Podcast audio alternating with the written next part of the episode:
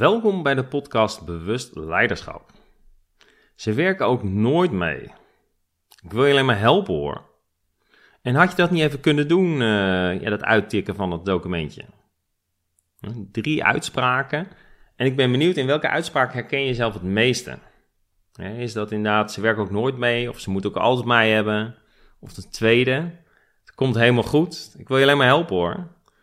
En de derde, had je dat niet even kunnen doen? Of als jij er niet was, dan was het al lang goed gekomen. Dat zijn drie uitspraken en er horen verschillende rollen bij.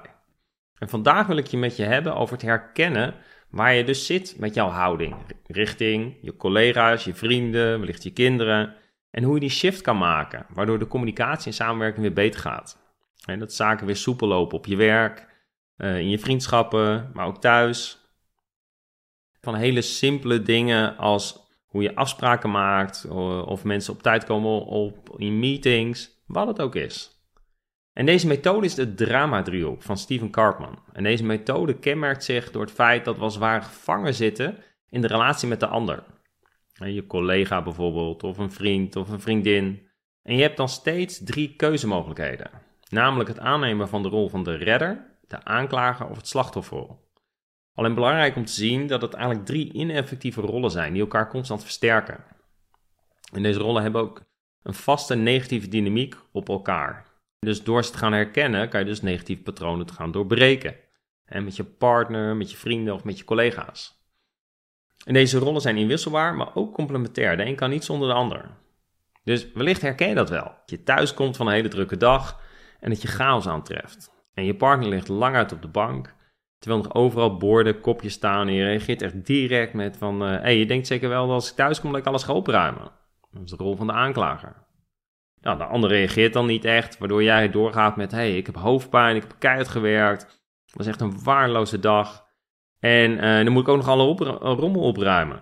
En ik heb zo ook nog een afspraak. Zit je in de rol van de slachtoffer. Waarop je partner reageert met... Hé, hey, ik ben ook moe. Waarop door jij weer reageert met ja, nou ja, laat ook maar zitten. Ik doe het wel. Rust maar lekker uit. En vaak komt er ook zo'n ondertoon. Hey, je hebt het ook zwaar. Laat maar. Het gaat goed komen. Stap je in de rol van de redder. Dus kan je zien dat je heel makkelijk doorschiet van de een naar de andere. Nou, door je dus niet bewust te zijn van deze ineffectieve rollen, kan je dus constant doorstappen en beland je dus in die negatieve patronen. En om de vragen ook nog een keer door te lopen waarmee ik startte, en ze werken ook nooit mee, is de rol van slachtoffer. Je legt het buiten jezelf. Het leven overkomt je. En vaak vinden mensen dat niet leuk om te horen. En dat doen we regelmatig in de opleidingen. En dan komen ze achter dat ze de rol van slachtoffer zitten. Nou, dat vinden ze echt niet leuk. Daar zit heel vaak nog weerstand op en zeker nog geen acceptatie. Maar het is wel heel waardevol om te gaan herkennen. Nou, ik wil je alleen maar helpen. Dit hoorde ik mezelf ook wel eens zeggen. Als mijn kind bijvoorbeeld heel boos op me was en ik wilde hem helpen en dan ging hij boos tegen mij doen, en dat was eigenlijk een heel belangrijk signaal dat ik hem niet kan redden van zijn boosheid. En dat hij soms gewoon even boos moet zijn. En dat het oké is. En dat ik dat ook mag accepteren. Dat ik niet meteen hoef te fixen.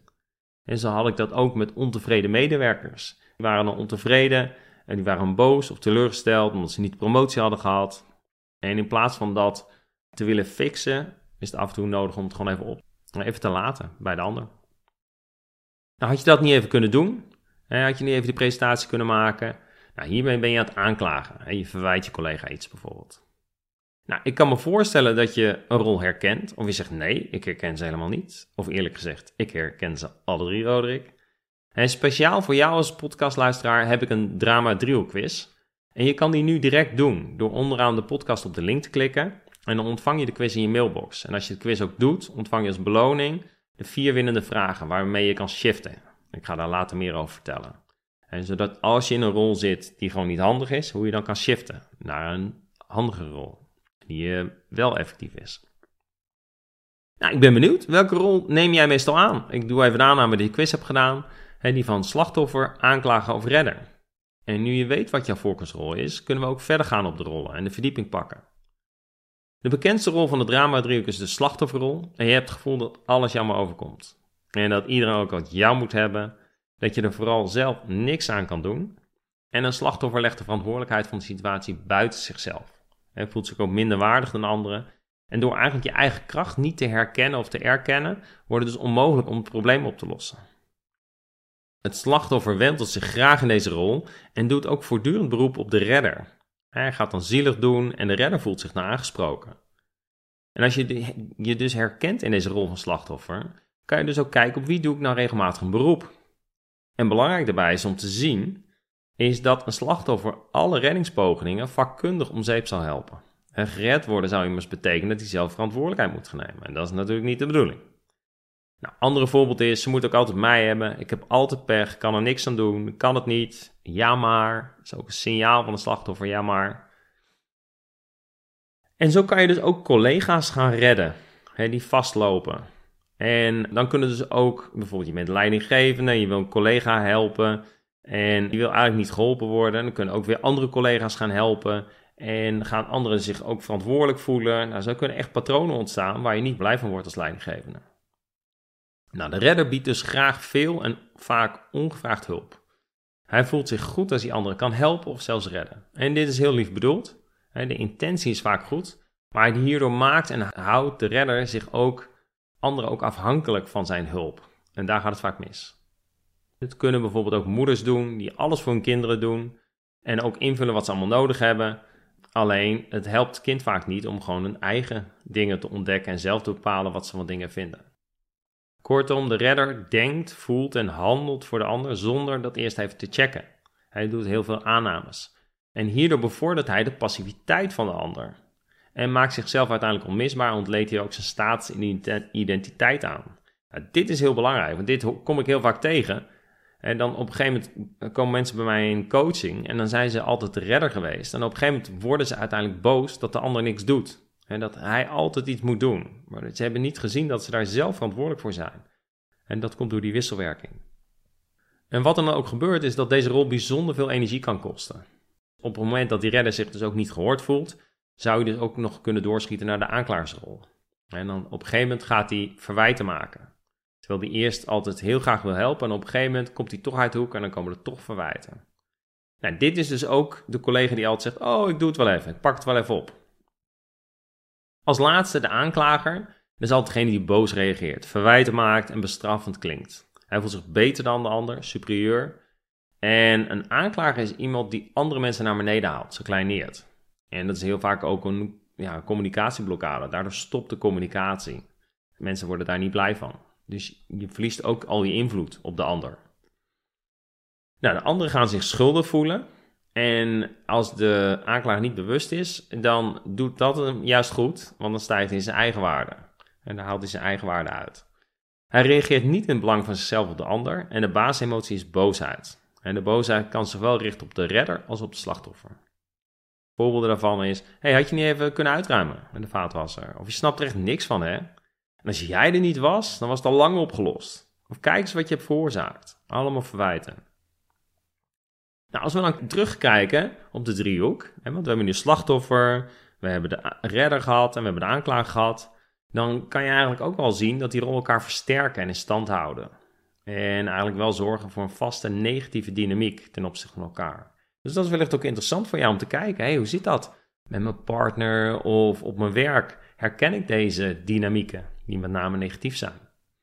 En deze rollen zijn inwisselbaar, maar ook complementair. De een kan niet zonder de ander. En voelt de redder zich niet gewaardeerd, dan neemt hij de rol van de slachtoffer of van de aanklager aan. Nou, ik kan alleen maar helpen hoor. Nou, de drama-driehoek helpt niet, want het kost veel energie. Het is, zorgt voor een herhalend patroon met een voorspelbare uitkomst. Is een spel van bijbedoelingen en ook verborgen boodschappen. Kan je ook voelen vaak. Niemand neemt verantwoordelijkheid voor eigen gedrag en emotie en iedereen blijft achter met een rotgevoel. Nou, gelukkig is er een alternatief voor de drama-driehoek en dat is de winnaarsdriehoek. En je kan eigenlijk de dramadriehoek omkeren, vermijden. En dan kom je bij de winnaarsdriehoek. En die kent ook drie rollen. Nou, de eerste is de realistische, de kwetsbare. En dat is een alternatief voor de slachtoffer. Met de veronderstelling dat je dus ook kwetsbaar mag zijn. Dan zeg je bijvoorbeeld, je voelt iets zwaar en je zegt, hey, wil je me helpen? En dit zeg ik nog wel eens tegen kinderen en soms ook tegen collega's. Maar tegen mijn kinderen zeg ik dan bijvoorbeeld: Hey, wil jullie pap vandaag even helpen? Want uh, ik voel me niet zo lekker. En dan gaan ze me ook echt helpen. Terwijl als ik in mijn slachtofferrol zou zitten, zouden ze me niet gaan helpen. En ook als iemand verdrietig is, betekent niet dat hij slachtoffer hoeft te zijn. Eigenlijk in een kwetsbare positie kan die, maakt hij contact met zijn eigen emoties en kan het juist heel krachtig zijn. Hè? Kwetsbaarheid is kracht. Nou, dat is vaak Wat je dan ook mag gaan leren en gaan herkennen. En wanneer zit ik nou in mijn slachtofferrol en wanneer zit ik nou in mijn kwetsbaarheid? Dat was de eerste, vervanger van de slachtofferrol. Nou, vervanger van de redder is de helpende, de zorgende. Hij beschouwt zich als gelijkwaardig, dus niet superieur. Ondersteunt alleen als het gevraagd wordt. Hij zegt bijvoorbeeld, hey, ik heb een suggestie voor je, wil je die horen? En dan kan de ander zijn keuze maken. Laat hij de verantwoordelijkheid bij de ander. Als laatste, alternatief voor de aanklager, is feedback geven, de assertieve. Deze oordeelt niet, bewaakt ook zijn eigen grenzen en behoeften en zegt bijvoorbeeld, hey, wat is belangrijk voor jou? Of wat wil je bijdragen? Of waar sta je voor? Waar doe je het voor? En beschouwt zichzelf en de ander dus als oké, dat is een hele belangrijke veronderstelling, maar ook als gelijkwaardig. De kunst is als je in de drie, drama-driehoek zit, is dat je dus gaat herkennen. Wat zijn nou die signalen? Oh, ik zit in mijn boosheid. Oh, ik ben aan het verwijten. Wat het ook is. En vervolgens dat je shift naar boven de lijn, noem ik dat, naar de winnaarsdriehoek. Een drama-driehoek is onder de lijn. En zit je dus in je drama, herken je dat? Dan heb ik vier vragen voor je, die je ook nog per mail ontvangt, als je de quiz hebt ingevuld. En om 100% verantwoordelijkheid te nemen. En dat doe je door jezelf de vraag te stellen: één is, wat heb ik nodig? Twee, wat heb ik liever niet? Drie, wat is het wat ik precies wil? Dan kan je dus kijken wat je behoefte is. Dan kan je daar ook vanuit je cirkel van invloed, kan je daarmee aan de slag. En als laatste, vier, wat kan ik in deze situatie met deze persoon aanbieden of inbrengen om er succes van te maken? En wat kan ik bijvoorbeeld feedback geven of kan ik een tip geven? Maar allemaal vanuit die winnaarsdriehoek. Nou, in deze podcast hebben we het dus over jou gehad, over jouw houding. En ook met name het herkennen en bewust worden welke rol je aanneemt. Als je dus getriggerd wordt bijvoorbeeld. En hoe je dus verantwoordelijkheid kan nemen. Nou, wil je hier meer over leren en wil je ook echt het verschil gaan maken voor je partner, voor je collega's en eigenlijk voor je omgeving? Schiet dan een één op één gesprek met me in. Ik hoor echt graag van je, vind ik leuk om te horen. En natuurlijk ook over je ervaringen. In het toepassen van deze dingen die ik heb meegegeven. Bijvoorbeeld die vier winnende vragen. Werkt het voor je? Op welke manier werkt het voor je? Dus heel nieuwsgierig naar. Ik hoor graag van je en tot de volgende keer.